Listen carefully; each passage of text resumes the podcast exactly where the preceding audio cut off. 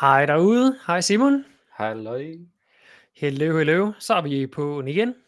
En gang til. Ja. Og ja, jeg håber i hvert fald, at jeg er muted igennem introen, og så er der nogen, der har fået blæst ørerne af. Du var muted. Jeg hørte i hvert fald ikke noget. det er super. Ja. Gud ja, det, det glemmer jeg altid, at i, øh, i det program, vi bruger her, der bliver vi ikke automuted. Nå, godt jeg ikke sad og sang med på, på melodien. Lalalala. ja, ja, ja. Nå, Nå, ja. Vi har jo sprunget en uge over, Simon. Ja. Og på den ene side var det jo en god uge at springe over, på den anden side var det ikke så god en uge at springe over, for det var den uge, hvor der var COP28. Mm, Nu kan man sige, nu er det overstået, så vi kan jo, øh, vi kan jo opsummere. Ja. Ja.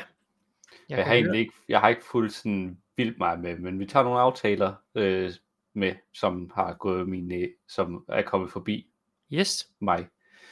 Der er nogen, der kalder på mig, Simon. Kan du ikke lige tage den første nyhed, eller lige, øh, hvad hedder den, opsummeringen, så skal jeg lige se, hvad der, er, der sker. Jeg er tilbage om et øjeblik. Det gør jeg. Jamen, vi kommer til at kigge på, først tager vi til COP-mødet og snakker omkring øh, en atomkraftaftale, der er landet. En af de COP, COP-møder, de er bygget og bærer præg af, at man ligesom laver de her nye små mini-aftaler. Øh, det er noget, som har været før, men det ser ud som, at det, det er sådan, den helt nye, men øh, alle skal have været en del af en aftale i løbet af sådan en, i, i løbet af en kop. Øh, så der er nogle forskellige, vi løber igennem og ser, om de kan noget. Så øh, kommer Michael til at løbe omkring øh, klimaundskyldninger og et faktatjek på dem. Så kommer vi tilbage til Danmark og ser på øh, endnu et take på flyafgiften. Velkommen tilbage. Tak, tak, tak. Nå, der var ikke noget. Øh, Det var bare den bedre halvdel, der havde glemt, at jeg lavede den grønne vinkel, og derfor bare råbte i vildens sky. Det er jo, hvad der hænder. øh, så skal vi snakke om GOM. Ja, som- og hvad er det? Det, det? det er et engelsk ord. Er det bare et eller andet, der er væk, eller hvad? Ja, det er CO2, der er væk. Wow, fantastisk. Ja, en, øh, hvor den nye danske superaftale skal redde, øh, redde klimaet i fremtiden. Det lyder sgu godt. Øh, hvis ikke det lykkes, så er elbilen, det er i hvert fald en af dem, der ser ud til at lave en stor forandring, og de er ved at overtage. Fedt. Ja. Og så skal vi runde af med en kulaftale. Sådan. Og det er jo, det er jo en positiv nyhed selvfølgelig, når den kommer til sidst, på trods af overskriften af kulaftale.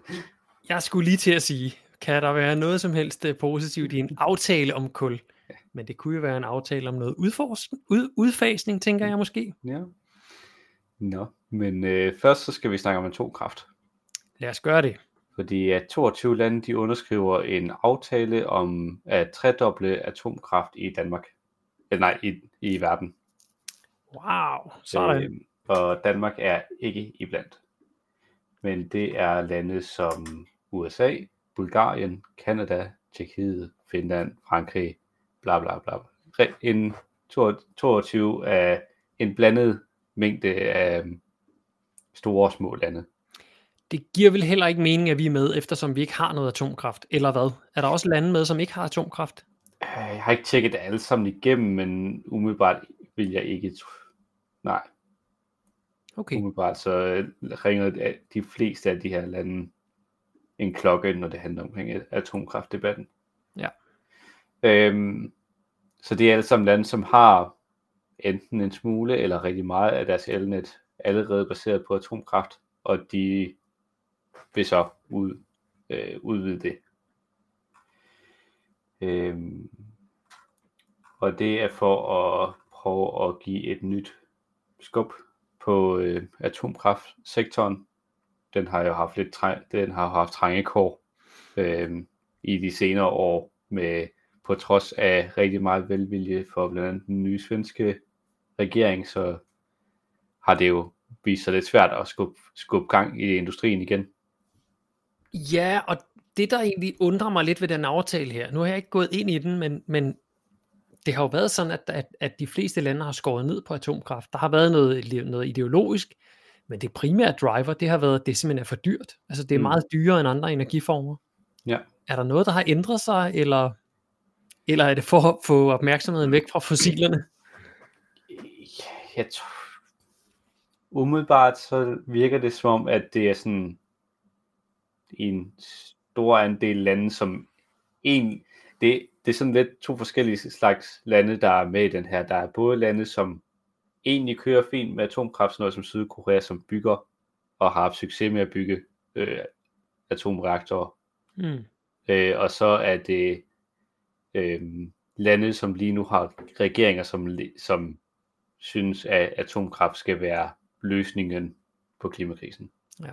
Som for eksempel den nye, den nye svenske øh, regering, eller Storbritannien. Øhm, så det er, sådan, det er lidt en blanding af de to, der er gået sammen om at lave den her aftale. Mm-hmm. Jeg har ikke rigtig kunne finde sådan detaljer omkring aftalen, andet end det er, øh, man ligesom siger, at man vil gerne investere i det her, og man laver et mål om at tredoble det på tredoble atomkraft globalt set inden 2050. Øh, og så noget beskrivelse omkring sådan, at det er både med fokus på det gamle og det nye, altså klassisk atomkraft, øh, og så de her øh, small modular reactors. Mm. Så ja, jeg ved ikke, hvor fluffy den aftale egentlig er. Eller? Nej, det, ja, det er fordi, fordi umiddelbart, så, så synes jeg, det lyder, det lyder derhen af. Altså, som jeg sagde lige før, det der med, at, at atomkraft er en, det er en, en rasende dyr øh, energiform, og et atomværk, når man skal bygge det, så skal man jo bruge millioner og millioner og millioner af, af liter øh, kilo øh, beton. Mm. Og rigtig, rigtig meget stål. Og det vil sige, at et atomkraftværk, det er, øh, det er CO2 positivt, altså det har udledt en hulens masse CO2. Øhm, og det tager, jeg kan ikke huske om det er 10 eller 15 eller 20 år, det tager for at høste det hjem igen i den her eftersigende helt øh, CO2-neutral energi. Det er den bare ikke. Det kan godt være, at, at, når, at når værket kører, det er CO2-neutralt. Men, uh, men, men opførelsen af det koster altså virkelig på, på CO2-kontoen. Hmm. Og det er jo ikke det, vi har brug for nu. Vi har ikke brug for noget, der sparker store uh, mængder CO2 ud i luften, for så at få noget hjem igen om, om en 10-20 år. Det, ja. det, er jo, det er jo den samme kritik, der har været af det der med at plante træer. Øh, altså, du kan sagtens tage en flyvetur, du skal bare lige købe de her, at der bliver plantet fem træer. Det, det hjælper bare ikke noget nu, fordi de mm. fossile brændsler, de ryger ud i atmosfæren i det øjeblik, du sætter dig i flyvemaskinen, men træerne, de begynder først rigtig at suge det ind, øh, ind i deres ved, om de der 15, 20, 30 år, som det tager for et træ at blive rigtig stort. Ja. Så. Og, og det er jo så det, man så gerne vil komme i møde altså nogle af de negativer med de her modular, small modular reactors. Ja. Øhm, men der har vi også set nyheder. Øh, ingeniøren her nævner en øh, sag i, der har været med nogle nye, der skulle være, der skulle have været op at køre i Idaho i USA, mm-hmm. men som blev lukket simpelthen fordi, at te- altså, teknologien er, er dyr, fordi den er ny. Okay. Så derfor så, altså, det blev simpelthen lagt ned, fordi det var for dyrt at ja. færdiggøre i forhold til anden energi. Ja, altså solceller for eksempel, ikke, som Ja. vi har snakket meget om, som jo bare bulrer frem, fordi det efterhånden er så billigt. Jeg, jeg, jeg tror, pengene vinder. De kan lave nok så mange aftaler, men øh, ja, det, Ja. det, er, en- det er interessant i hvert fald. Ja. Jeg, jeg tror, det er nogle fossile konger, som prøver at, øh, at holde fast i deres, i deres øh, verdensbillede øh, lidt endnu. Hmm. Og det, det er bare en dødsejler. Men vi må se. Vi må se. Spændende er det i hvert fald. Det var første, første indblik fra COP28. Alright, jamen øh, vi skal en tur i quizhjørnet faktisk. Eller ej, jo, jo, lad os bare kalde det quizhjørnet. Øh, jeg faldt over den her artikel her fra DR, hvor øh, en ekspert tryktester alle de klimaundskyldninger, som vi øh, almindelige danskere, vi går og, Uh. og, sådan, og bruger til hverdag for at sige, at det går sgu nok meget godt. Og ja, vi gør det jo egentlig nok også meget godt. Øhm, så hvad siger du til, at jeg stiller en række postulater, og så skal vi prøve at se, om det passer eller ikke passer. Vil du skifte slides her, når jeg beder om det, Simon? Ja. Jeg lige hoppe over i artiklen, nemlig som indeholder fakta. Fakta. Godt så. Påstand eller undskyldning nummer et. En enkelt flyrejse om året gør ikke nogen forskel. Ja, det kommer, altså, kommer først og fremmest an på, hvad, hvor lang en flyrejse vi snakker om, Det er rigtigt. har jo meget at sige. Ja. Øh, men, men i det hele taget, så har, lever vi jo så meget over evne, at alt tæller. Og Lige eftersom præcis. at en hvilken som helst flyrejse er noget af det mest CO2-intensive ene handling, du kan tage, så tæller det. Og det er nemlig lige præcis det, der er det rigtige svar. Det er, en enkelt flyrejse gør faktisk en forskel. Øh, kan du huske, hvor mange procent af verdens øh, globale CO2-udledning, som flyindustrien menes at stå for? Hint. Ja, mit gæt havde været tre, så det er ikke helt så, så skært med fire. Ja, omkring 4% af den globale CO2-udledning kommer fra flyindustrien. Og der tænker man, og det har jeg faktisk selv gjort, ah, det er jo ikke så galt, altså 4%, hvis vi fjerner det, så er det stadig noget, noget lort, ikke? Udfordringen er bare, at det er kun en lille bitte del af verdens befolkning, der flyver. Hmm. Det er faktisk kun omkring 20% af verdens befolkning, som nogensinde har prøvet at flyve. Så hvis vi skal skalere flytrafikken op til ligesom at være verdensomspændende, eller hvis alle gjorde som os, så skal man jo faktisk gange det med 5. Og 4 gange 5, det giver sidst jeg tjekkede 20. Så det vil altså, hvis, hvis hele verden bare fik samme flymønstre, som vi gjorde, så ville det lige pludselig være 20% af vores globale CO2-udledning, der kom fra flyvemaskiner.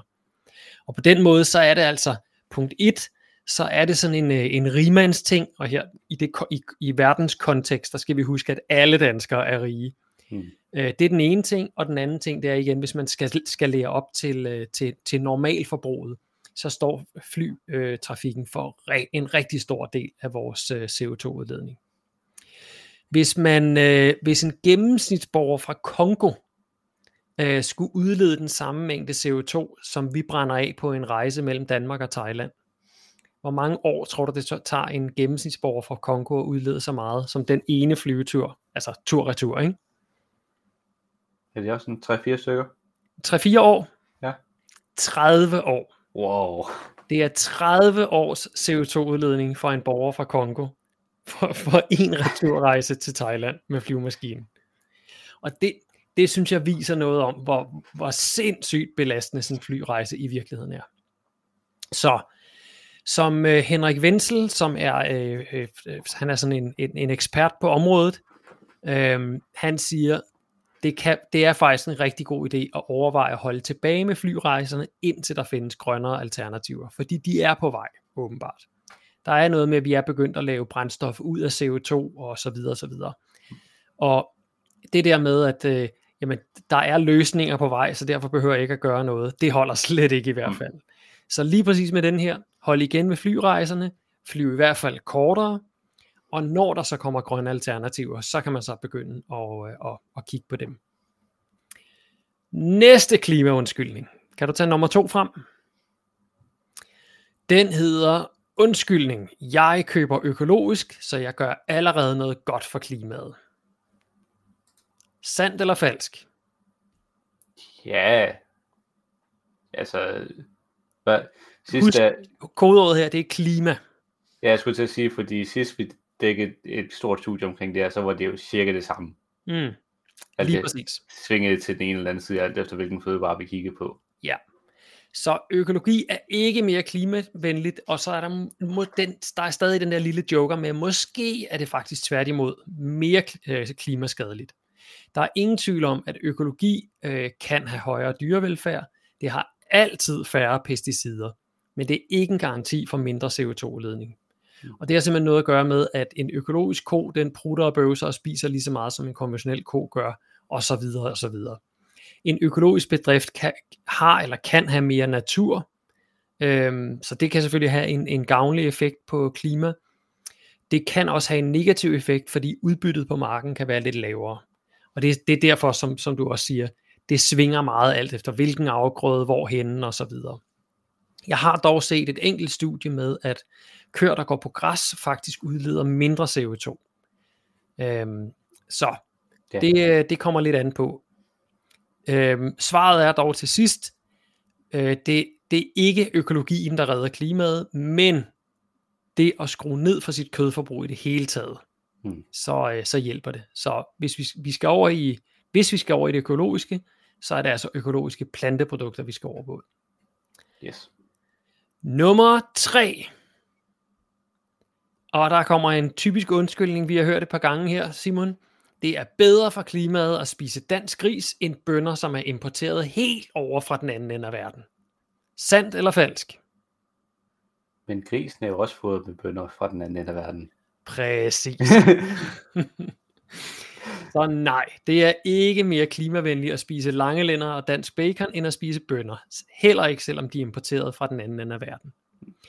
Og det er øh, den primære årsag til det. Det er, at transport det er en meget lille del af den samlede klimabelastning af vores fødevarer. I hvert fald produkter, som kan holde sig. Og det kan bønder. Bønder kan holde sig i 10, 20, 30 øh, længere. Man, man, har, man har sågar fundet bønder og korn i arkeologiske udgravninger. Ja. Hvis, de har, hvis de lige har ligget tørt på den rigtige måde, så kan de holde sig i tusinder af år simpelthen, og så kan de stadig spire. Ja. Øhm, det er ikke det, vi er ude i her, men altså en bønne, den kan sagtens holde sig i overvis. Ja. Og det betyder, at man kan fragte den med skib, og når man fragter ting med skib, så kan det godt være, at skibet det har den her store kulsorte røgsøjle ud bagved sig, men den fragter jo altså også millioner og millioner af kilo fragt. Ja. Ja. Så den samlede, eller den enkelte bønne, eller den enkelte pose bønnes ud, øh, del af den samlede udledning er meget, meget, meget, meget lille. Mm. Så det er, man, man siger typisk, at, øh, at klimaudledningen fra, øh, fra, fra varer, der bliver transporteret, det er omkring 3% af, af, af, hvad hedder det, den totale udledning. Ja.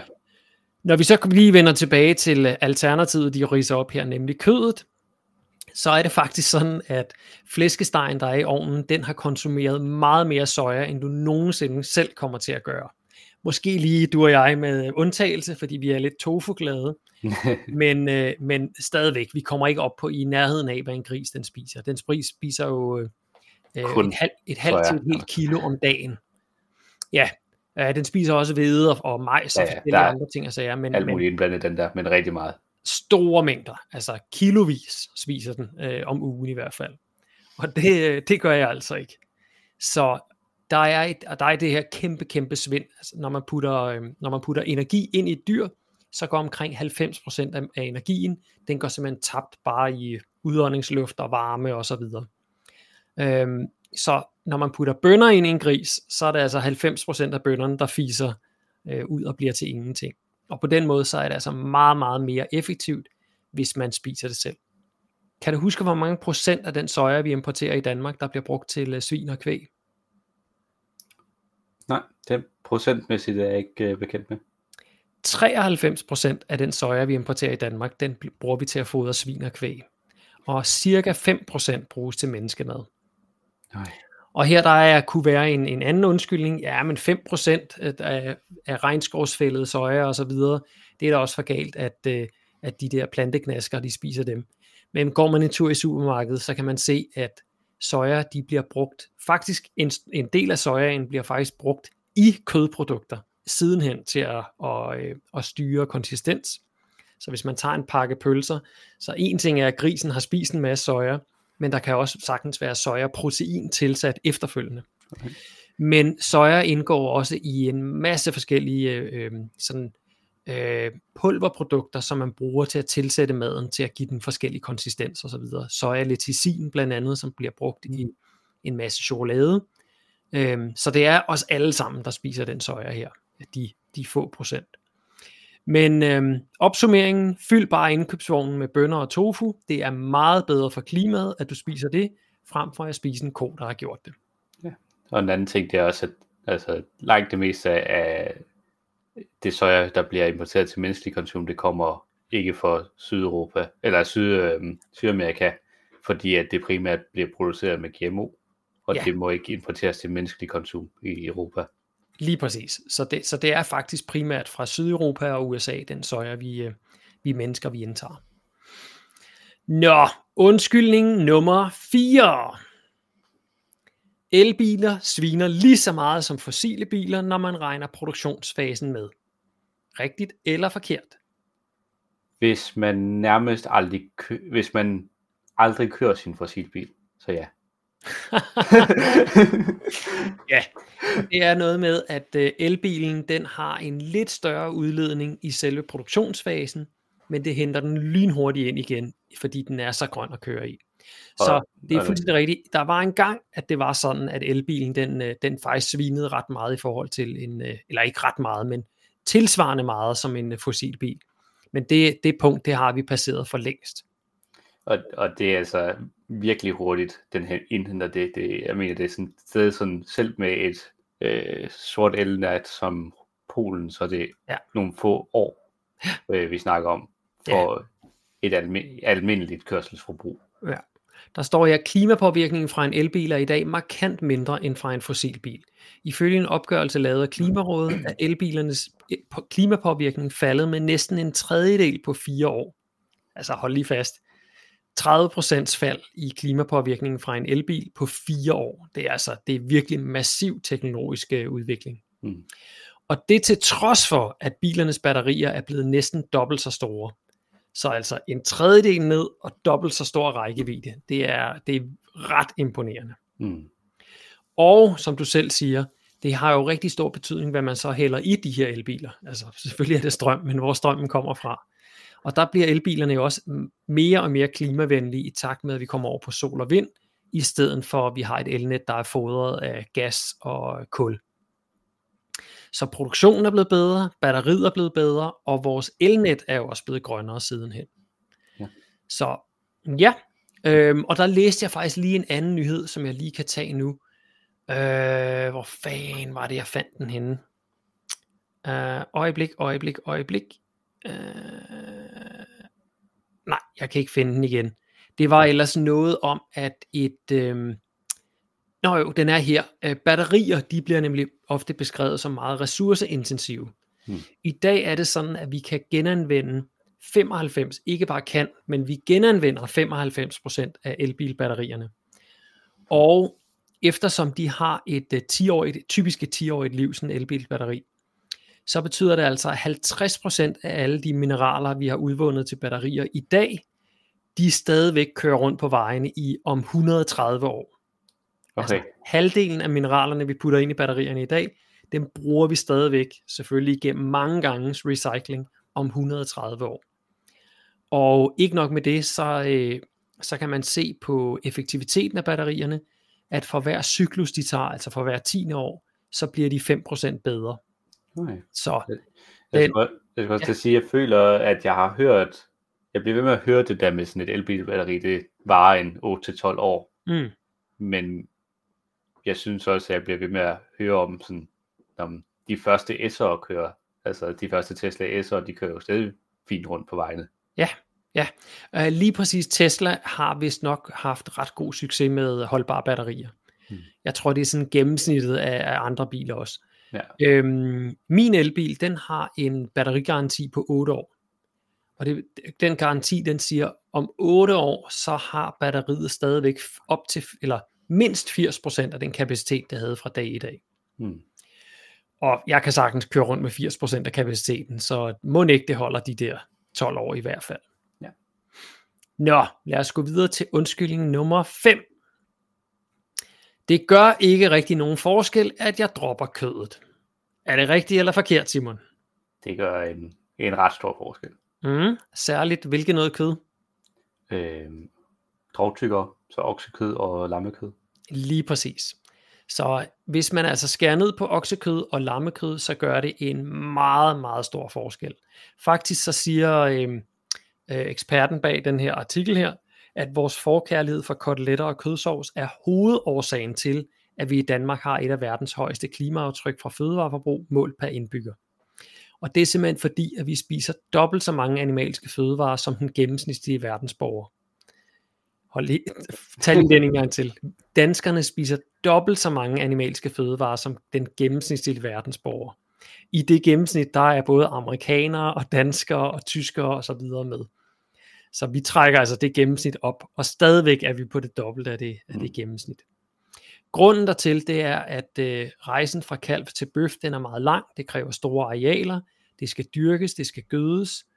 Øhm, dyrene laver i stedet for at øh, plantematerialet forgår på jorden og bliver til CO2, så forgår det ned i dyrenes maver og bliver til metan. Og metan er jo øh, øh mere end 100 gange så kraftig en, en drivhusgas, som CO2 er.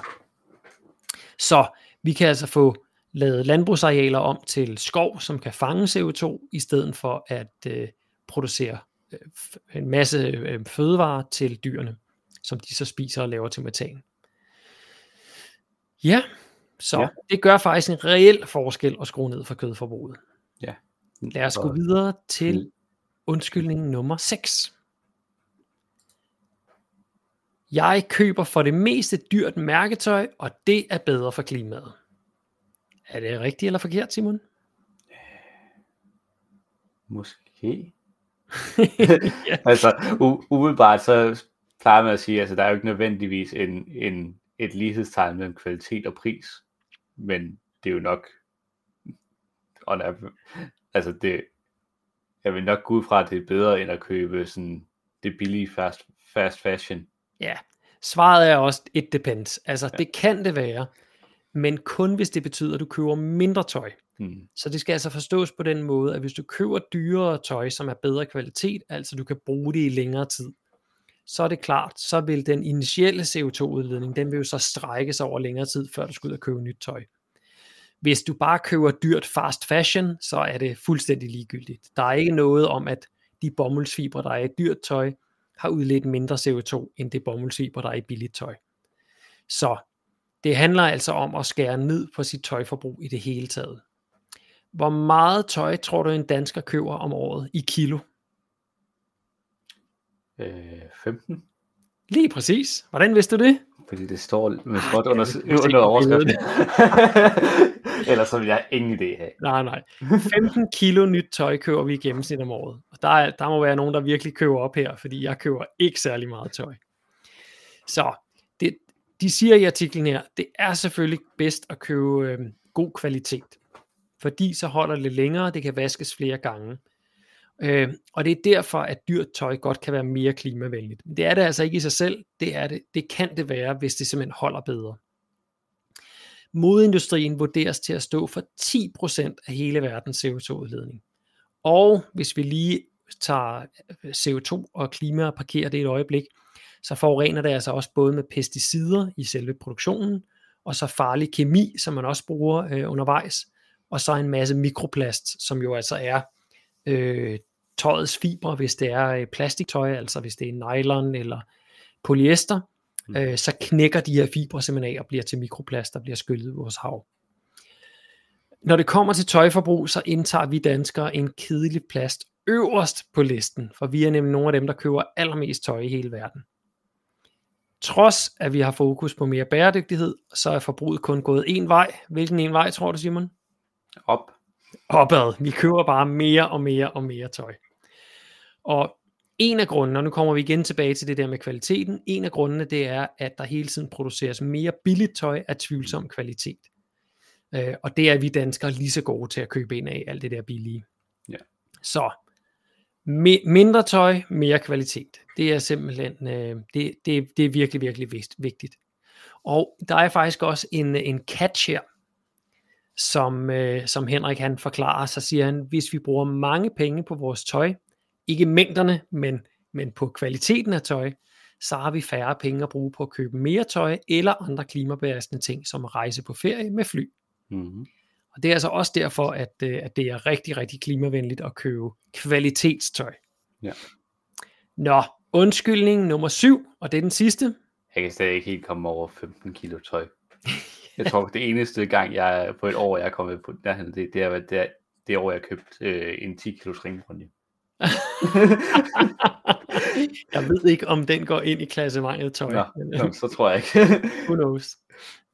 Nå, undskyldning nummer syv. Det er politikerne, som skal løse klimakrisen. Jeg kan ikke gøre nogen forskel. Rigtigt eller forkert? Forkert?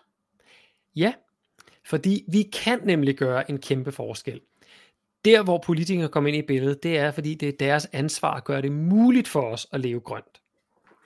Øhm, der er jo altså nogle måder, man simpelthen ikke kan leve øh, grønt og bæredygtigt i vores øh, nuværende hverdag. Øhm, men vi kan gøre rigtig, rigtig meget selv. Så selvom det føles meningsløst at cykle på arbejde ved siden af motorvejen, hvor det bare ræser afsted med tusindvis af biler, eller at det måske virker om at smide plantefars i bolognesen, når køledisken den buner af hakket oksekød, jamen så gør de enkelte valg rent faktisk en forskel. Det, hver gang vi sparer på bilen, eller flyvemaskinen, eller tøjet, eller CO2, øh, på, på kødet, jamen så er det altså kilovis af CO2, vi sparer øh, vores atmosfære for. Og hvis der er rigtig mange, der gør det, så bliver det lige pludselig til milliarder af kilo CO2. Så hvis ikke vi hver enkelt rykker på det her, øh, så, så kommer der jo ikke den der store bevægelse, som, som øh, er krævet for, at der kommer til at ske store skift. Så på den måde, så har vi alle sammen et, øh, et fælles ansvar. Og hvis, og hvis der er flere, der gør det, så er det også fordelagtigt for politikere at gøre det så nemt som muligt, fordi det der stemmer i. Ja, og det, det er en ting, og en anden ting, det er også, at vi, vi mennesker, vi er jo flokdyr. Vi gør mm. det, som andre også gør. Så hvis, hvis, det, hvis normen bare er at blive ved med at forbruge, ligesom vi altid har gjort, ja, så bliver det også normen frem efter. Så derfor er der, der er nødt til at være nogle mønsterbrydere, men det behøver alle ikke at være.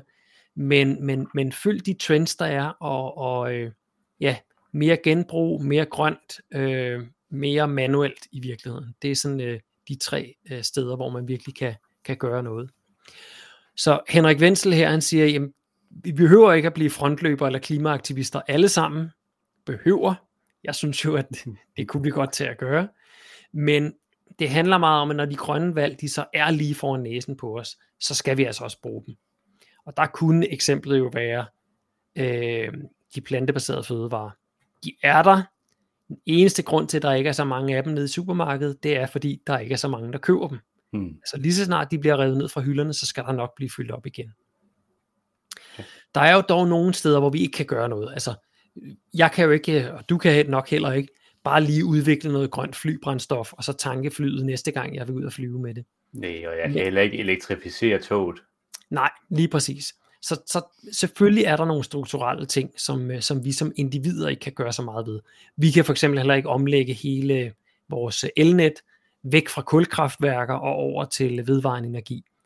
Så, så det, det, det, det er på de der meget store øh, strukturelle ting, at politikerne de kommer ind og har en, øh, kan gøre en forskel. Hmm. Men det er vores ansvar så, at, at, øh, at rent faktisk gøre det, når, når mulighederne er der. Og der er mange muligheder, som danskerne ikke bruger lige nu. Øhm, elbilen er et eksempel. Jeg, kommer, jeg har en nyhed med senere, som kommer ind på, at, at den her øh, bølge, øh, den er ved at, at, at være vokse sig rigtig stor. Men der bliver stadigvæk solgt øh, benzin- og dieselbiler i Danmark. Og hvorfor gør der det, når det er det, vi skal væk fra? Der bliver stadig solgt store mængder animalier nede i supermarkederne, når der er alternativer. Så mm. vi kan altså vælge noget andet. Ja, det var, øh, det var klimaundskylds øh, for i dag. Jo. Tak. Ja. Så hopper vi videre til at jeg håber, det er sidste gang, vi skal snakke om fly, flyafgift, før der sker, før der sker noget mere øh, ja. progressivt på den front. Men øh, klima, energi, klima, energi og forsyningsministeriet, de er kommet med en vurdering af mhm. flyafgiften, og de regner med, at den sænker passagertallet med 5%. Hmm. Så, og, og det, nu jeg afbryder dig lige her. På den ene side, så skulle flyafgiften ikke på nogen som helst måde være adfærdsregulerende. Ja. det stod politikerne jo og sagde. Så der har den fejlet. Altså nu er der lige pludselig 5% færre, der flyver, så det var jo ikke meningen. Ja. Og på den anden side, så skulle den jo sørge for, at der blev udledt en masse mindre CO2. Det er jo så kun 5% mindre CO2, så på den måde virker den heller ikke. Nej, det er, det er passagertallet, så ja. vi reducerer med 5%, det er så et nødvendigt onde. Og så må de jo selvfølgelig sørge for, at flytransporten er grøn nu. Eller bliver det inden 2030?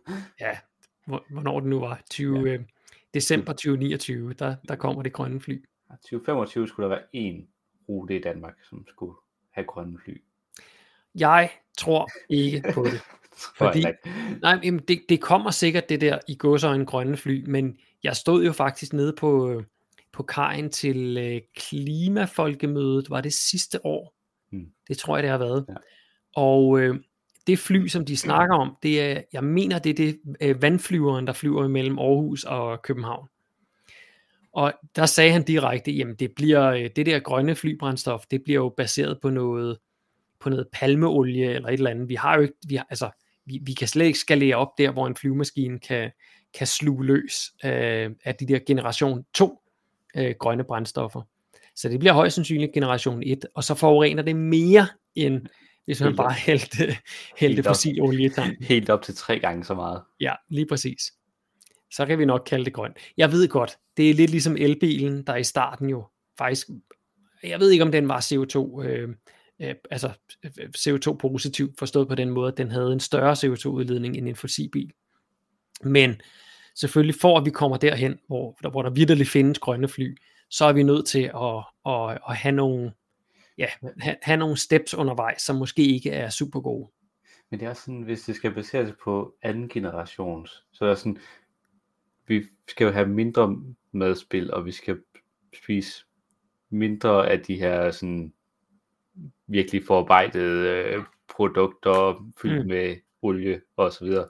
Så hvis vi forbrug, hvis vi har mindre madspil og forbruger generelt mindre af dem, så er der også mindre sådan anden generation så tage ud. Mm-hmm. Så jeg tænker lidt, alle de andre ting, vi også arbejder på i samfundet, det modvirker jo på, at vi kan skale det her op. Ja, og, og de grønne øh, brændstoffer, vi så giver til flyvemaskinen, dem har vi jo altså brug for i lastbiler og i skibstrafikken og mange andre steder. Ikke? Så det er, det er det der med, er flytrafikken nødvendig? Der vil jeg sige, for en, større, en stor del af den, der er det altså et stort nej. Er skibstrafikken nødvendig? Vi har flyttet stort set al produktion ud, øh, ud af Danmark. Så ja, vi er virkelig afhængige af skibstrafik. Så når nu vi har 1 liter grøn øh, brændstof, vil vi så vælge at bruge den på, på ferierejser, eller vil vi vælge at bruge den på skibstrafikken? Skibstrafikken skal være der, men ferierejsen, den kan vi vælge fra. Hmm. Ja. ja. Bum. ja. Men øh, det er øh, ja, det, det er så hvad ministeriets egen og regeringens egne øh, folk, de ligesom er kommet frem til, at øh, det her det kommer til at have en 5% positiv effekt på at reducere øh, passagertallet. Øh, hvilket ja, ikke jo er særlig positivt for, være i, for at skulle være en grøn afgift på flytrafikken. Det er en god start, skal vi ikke ja. sige det sådan? Øhm, og udover det, så er det jo kun halvdelen af det, som bliver lagt op til, altså det er jo stadig halvdelen af dem, der bliver lagt op til at skulle blive brugt et andet sted, mm-hmm. end på og så gøre rest, og så at gøre noget investering for at, at gøre øh, flytrafikken grønnere, mindre hmm. klimaskadelig. Nå, så det, det er kun halvdelen af afgifterne, man vil sende tilbage til grønne fly? Ja, jeg har, så det første udspil, de, de lavede med det her, der skulle halvdelen af provenyet for den her afgift til bruges på at øge ældrechecken. Mm, yes. Øhm, hvad det så ender med i sidste ende på, på den front, det er, tror jeg ikke vides endnu. Nå. Ja. Der kan man bare se. Øh, men de mener stadig, at der er med, med, øh, med masser af politisk vilje, så, øh, så skal vi nok, så skal vi nok nå, nå at komme i mål med at lave nok power tracks og ikke kerosen øh, som er ja. det her. Ja. Brændstof. Ja. Ja, så det var en kort opsummering på, hvor lidt effekt den her flyafgift kommer til at have. Vi når det nok på et tidspunkt. Don't worry, look the other way. og så til øh, den, de store nyheder, som øh, Dan Jørgensen han, øh, er kom, kommer hjem med fra COP28. Det er den nye klimaalliance GONE, G-O-N-E. Uh, øh, det er en aftale, skal jeg huske, hvad, hvad den egentlig stod for. Nå, Group of no et eller andet emitters. Det står på lige om bag ved ham der, der står der. Øhm, negative emitters. Negative emitter. Group of negative emitters. Ja. Så det er, øhm, det er lande, som har en ambition om at blive øh, CO2-positive, eller CO2-negative hedder det jo så.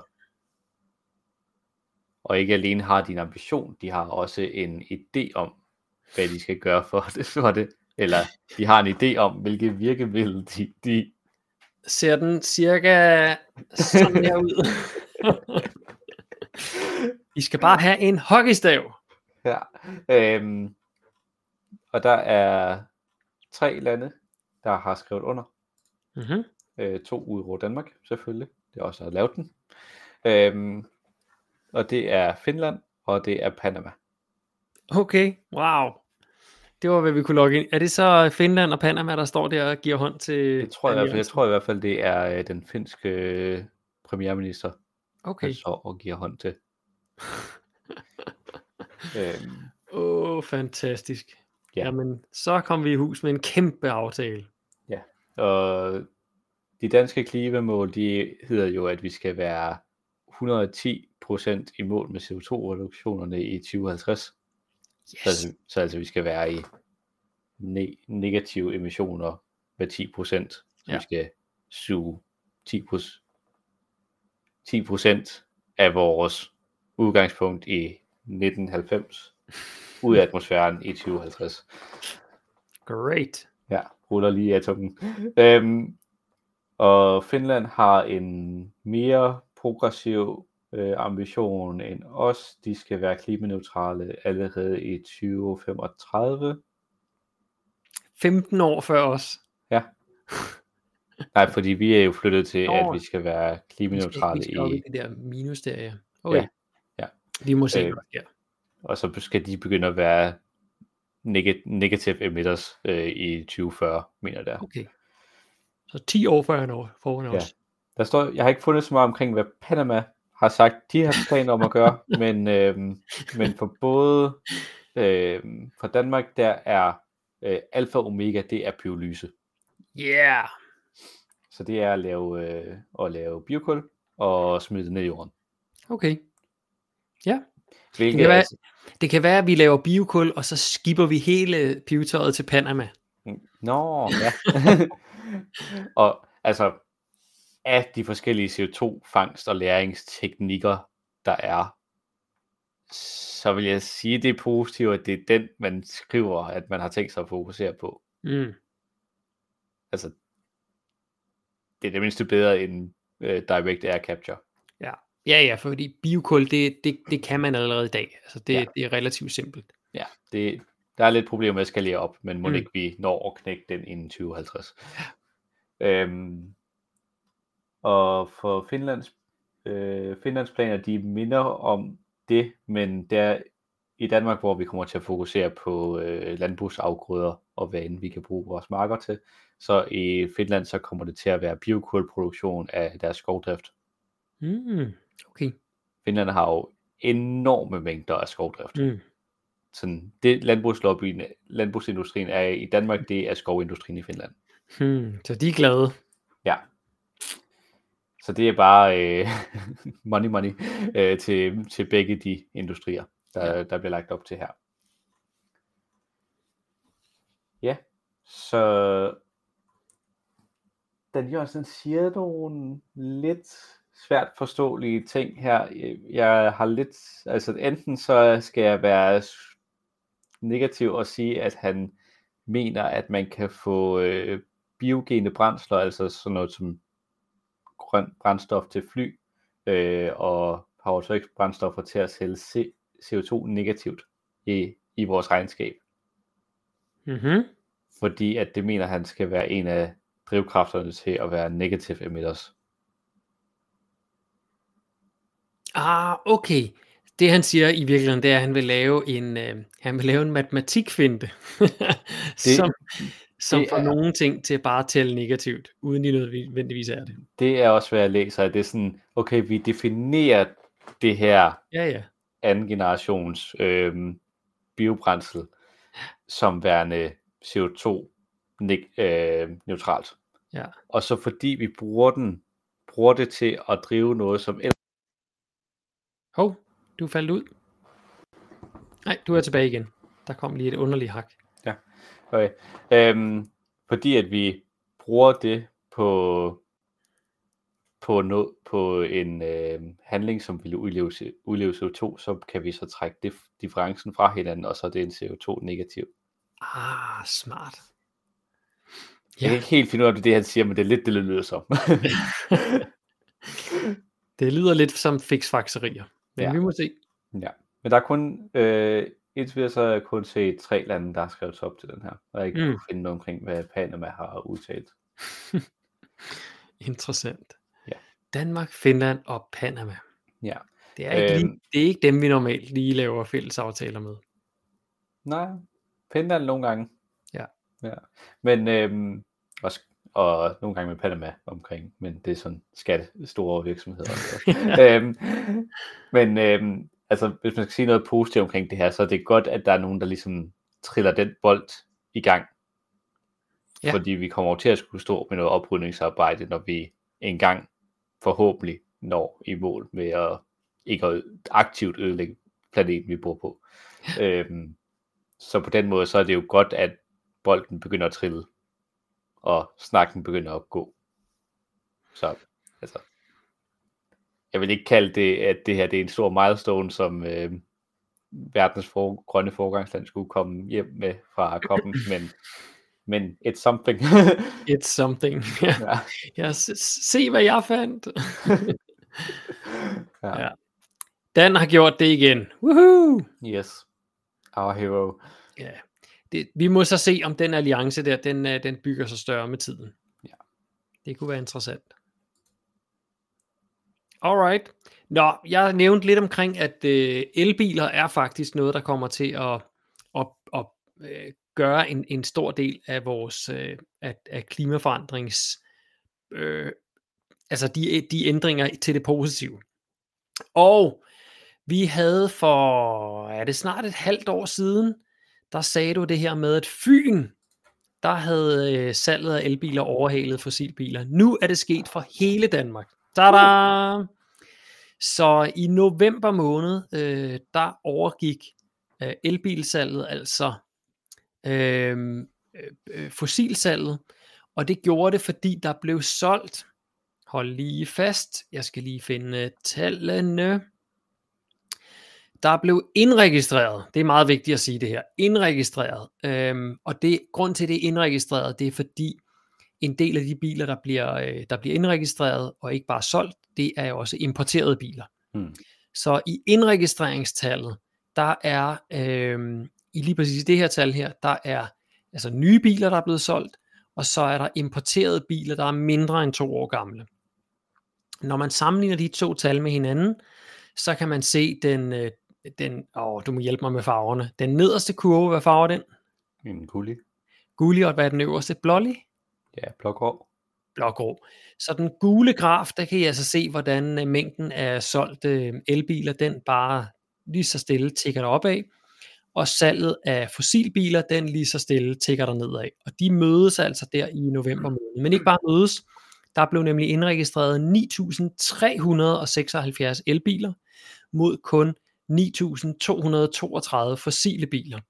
Og det skal lige siges, at øh, de fossile biler, de tæller altså både benzin, diesel og plug-in hybridbiler. Ikke bare hybridbiler, men også plug-in hybridbiler, det vil sige delvis elbiler. De er altså også med i de 9.200. Så det er rene elbiler, der står for hovedparten af markedet nu. Det er faktisk kæmpe, kæmpe stort. Ja, Det, ja, det er faktisk en kæmpe stor Ja. øh, nyhed. Men der er stadigvæk langt størstedelen af vores bilpark er selvfølgelig stadig fossile biler. Men der er også positivt nyt her. Antallet af nye biler, altså udviklingen i bilparken i november måned, der var det sådan, der kom 9.981 nye elbiler til. Mm. Og grund til det tal, det lige er de her øh, 600 større. Det er fordi her, der har man alle importerede elbiler, også dem, der er ældre end to år gamle, med i det tal. Okay. Når man så kigger på fossilbiler, inklusiv plug-in, hybrid, så faldt antallet af fossilbiler på vejene med 7.500. Så der kom altså 9.900 nye elbiler til, og der forsvandt 7.500. Og der, det skal man altså, der skal man så lægge de 9.200 solgte fossilbiler med ind i det her. Så der blev altså taget, skal jeg se om jeg kan regne lynhurtigt her, der blev taget 16.000 biler af vej, fossilbiler af vejene, og der blev tilføjet 9.200 fossilbiler, og det giver så et nettoresultat på 7.500. Øhm, og med, med, med denne her udvikling her, så bliver det rigtig, jeg, jeg, jeg kunne ikke nå at finde tallene, men det bliver rigtig spændende at finde ud af, hvornår krydser mængden af bilerne, altså totalen i bilparken, hvornår krydser de så hinanden, hvor der er flere elbiler end uh, fossilbiler. Ja. Men med det, her, øh, med det her scenarie her, hvor vi altså næsten ser, altså vi ser flere nye elbiler på vejen, end, end, øh, ja, end der forsvinder. Nej, det, det er noget volapyk. Ja, Ja. whatever. Der forsvinder altså rigtig, rigtig mange fossilbiler på vejene lige for tiden. Og det er altså kæmpe, kæmpe stort. Så det ser ud som om, at øh, vi danskere, vi har virkelig taget elbilerne til os. Og det kan man jo også se, når man, øh, når man kører en tur, særligt i større byer, hvor der jo simpelthen kommer ladestander frem overalt. Og Ja. det er ikke sådan, at de står tomme, tværtimod. Hver gang der kommer nye ladestander op, så blop, så er de også fyldt op med, øh, med elbiler, der står og lader. Ja. Så breaking, det er altså, det er nu øh, elbil. Vi kan godt sige, 2024, det bliver simpelthen elbilens øh, år. Ingen tvivl om det. Der kommer det virkelig til at bulle frem.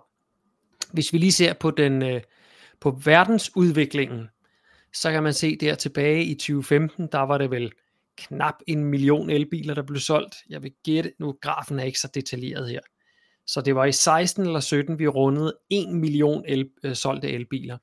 Og vi, det estimatet, øh, 2023-tallet, det er altså kun et estimat stadigvæk, der estimerer man lige knap 15 millioner solgte elbiler på verdensplan. Øh, jeg tænker, vi måske endda når højere op end det. Øh, af de områder i verden, der driver elbilsalget, der er Kina helt klart det største, for Mm. de står for mere end halvdelen af elbilerne, der bliver solgt. Europa er rigtig godt med. USA halter bagefter, når man tænker på, hvor stor en øh, øh, bilpark de har. De er simpelthen ikke særlig gode til at tage elbilerne til sig. Og så resten af verden, det er, ja, det er næsten ingenting, hvad der, hvad der er gang i øh, af elbiler der.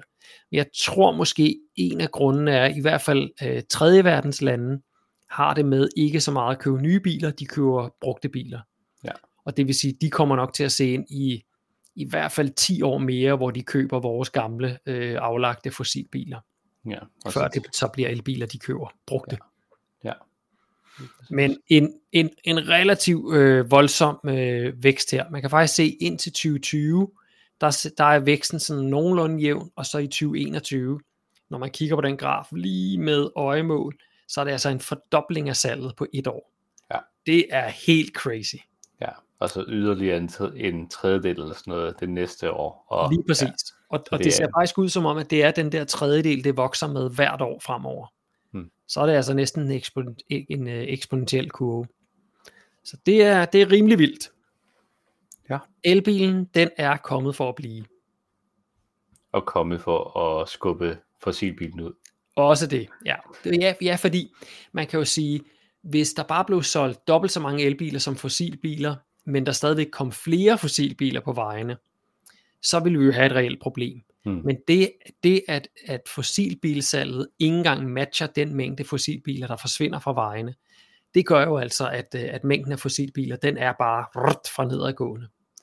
Så jeg finder grafen frem til, øh, til næste gang, det lover jeg. Ja, det bliver spændende at se det der med sådan, når jeg glæder mig til, til at vi når om, nogle, om et par år, sådan, hvor at lige pludselig så bliver der begyndt at blive langt mellem tankstationerne, fordi Ja. tankstationerne de bliver nødt til at lukke. Ja, jeg, øh, min, min elbil den blev faktisk skadet. Der var en, der kørte ind i den, mens den øh, holdt parkeret. Måske er den totalt skadet. Ej, Ja, jeg håber det ikke. Men, øh, men jeg låner faktisk en, en kammerats benzinbil lige nu. Nøj, det er en trist oplevelse at se. Også fordi den er meget gammel, så den er, der er faktisk en utæthed i udstødningen. Okay. Så man er nødt til at, øh, at slå den der, du ved, om den kører på intern luft, eller recirkulation, eller Nå. ekstern luft. Man er nødt til at slå den på recirkulation, hver gang man starter op, for ellers så bliver kabinen fyldt med. Og når man så har kørt lidt, så begynder vinduerne at dukke til, så er man nødt til at slå den på udeluft. Og når man så bremser op og glemmer at slå den på recirkulation, så bliver der fyldt med benzindampe inde i igen. Så det er, åh, håbløst. Ja. Nå, det var nok om elbiler for denne gang. Hvad har du med til os til sidst? Til sidst en øh, lidt større øh, af, en lidt større out, hvad hedder det? Aftale? aftale ja. Mm. øh, fra COP, som har kørt i et stykke tid efterhånden. Det er den, der hedder Powering Past Coal. Øh, Wow. så, så det er en øh, det er en aftale, som jeg kan ikke helt huske, hvornår den blev stiftet, men det er det er nogle år siden. Og øhm, det, der ligesom er hovedfokuset, det, det er, at lande, der underskriver på aftalen, de sætter en slutdato for, hvornår de har lukket deres øh, kulpro- kulforbrug. Altså alle deres Okay. kulkraftværker. Ja.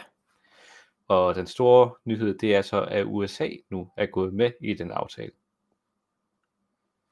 Så USA, de, er nu, øh, de har nu sat en, øh, en øh, udfasningsdato på senest i 2035. Det er, øh, det er om 12 år. Ja. Wow, imponerende. Ja. Så jeg, jeg har læst lidt op på øhm, det næste præsidentvalg der. Det ser jo altså ud som om, at Tr- det ser ud som om et, Trump bliver kan, kan, kan, kandidat for republikanerne, og to, lige nu der fører han i meningsmålingerne. Og må ikke han bare lige slå en, slå en streg over den her aftale her, ligesom han har gjort med rigtig mange ting. Ja. Ja. Nå, okay. Ja, ja, men Ja. Det, det er da altid noget, at USA går med. Det er et godt signal for andre lande i hvert fald. Ja. Øhm, og ja, og det er netop også det, som øhm, kommentatorerne de peger på, at det kan godt være, at USA så kommer til at vakle på den her, men Mm. mm. det, at de underskriver nu, det kommer ja. sandsynligvis til at skubbe på nogle af de andre, som har hængt lidt i Mm. bremsen. Øhm, det kommer til at sætte yderligere kraft på øh, pres på sådan noget som øh, Australien, som er et af verdens kæmpe store eksportører af Mhm. kul og producenter af kul. Ja. Øhm, og det lægger kraft på Indien og Kina specielt. Mm. Øh, specielt på, at Kina så også skal underskrive den her aftale. Ja.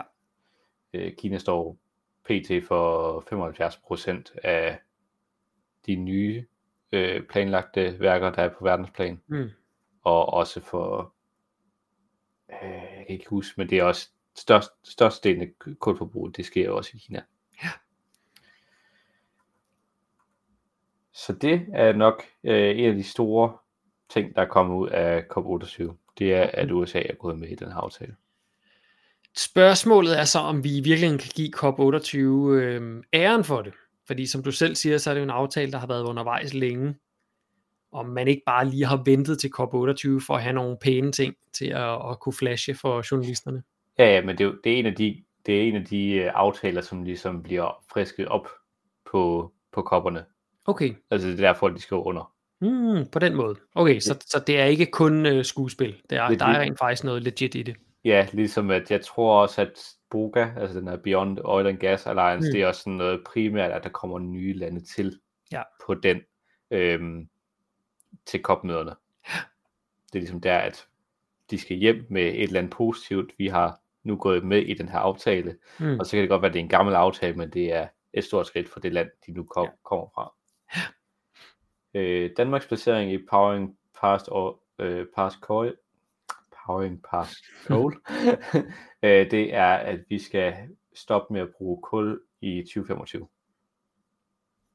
Og Sådan. det, og det er nogle år siden, vi underskrev den. Så det bliver spændende at se, om, om vi når i mål med det.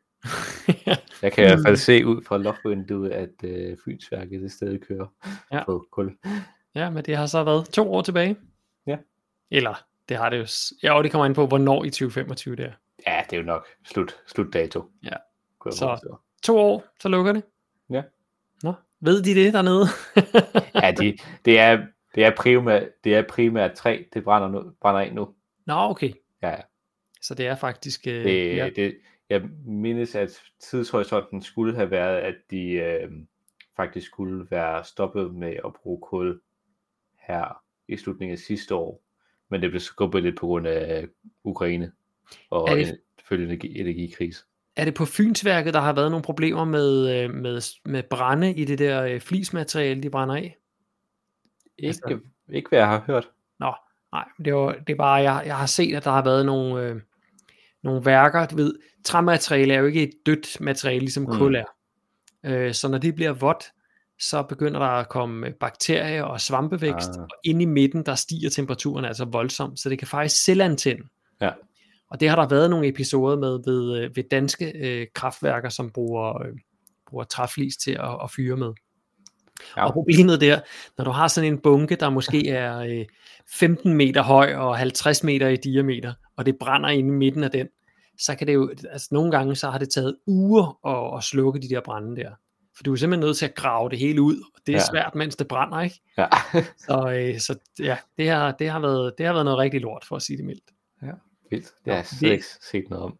Ah, nej, nej det, det kan du lige google, når vi Ja. er færdige her. Og det er vi faktisk nu. Ja. Ja. Vi er nået igennem, Simon, og det gjorde I, der kigger med os. Tusind tak for det. Øhm, husk, at adgangsbilletten for at have kigget med, den må I så betale nu. Det er lige at dele den her livestream her, fordi der er rigtig mange mennesker, der går ind og ser den efterfølgende faktisk. Så det vil vi virkelig værdsætte. Tryk lige på del-knappen dernede under, og så, øh, så øh, kommer den ud til nogle flere mennesker. Så er vores hårde arbejde, øh, det, det kommer ud til nogle flere.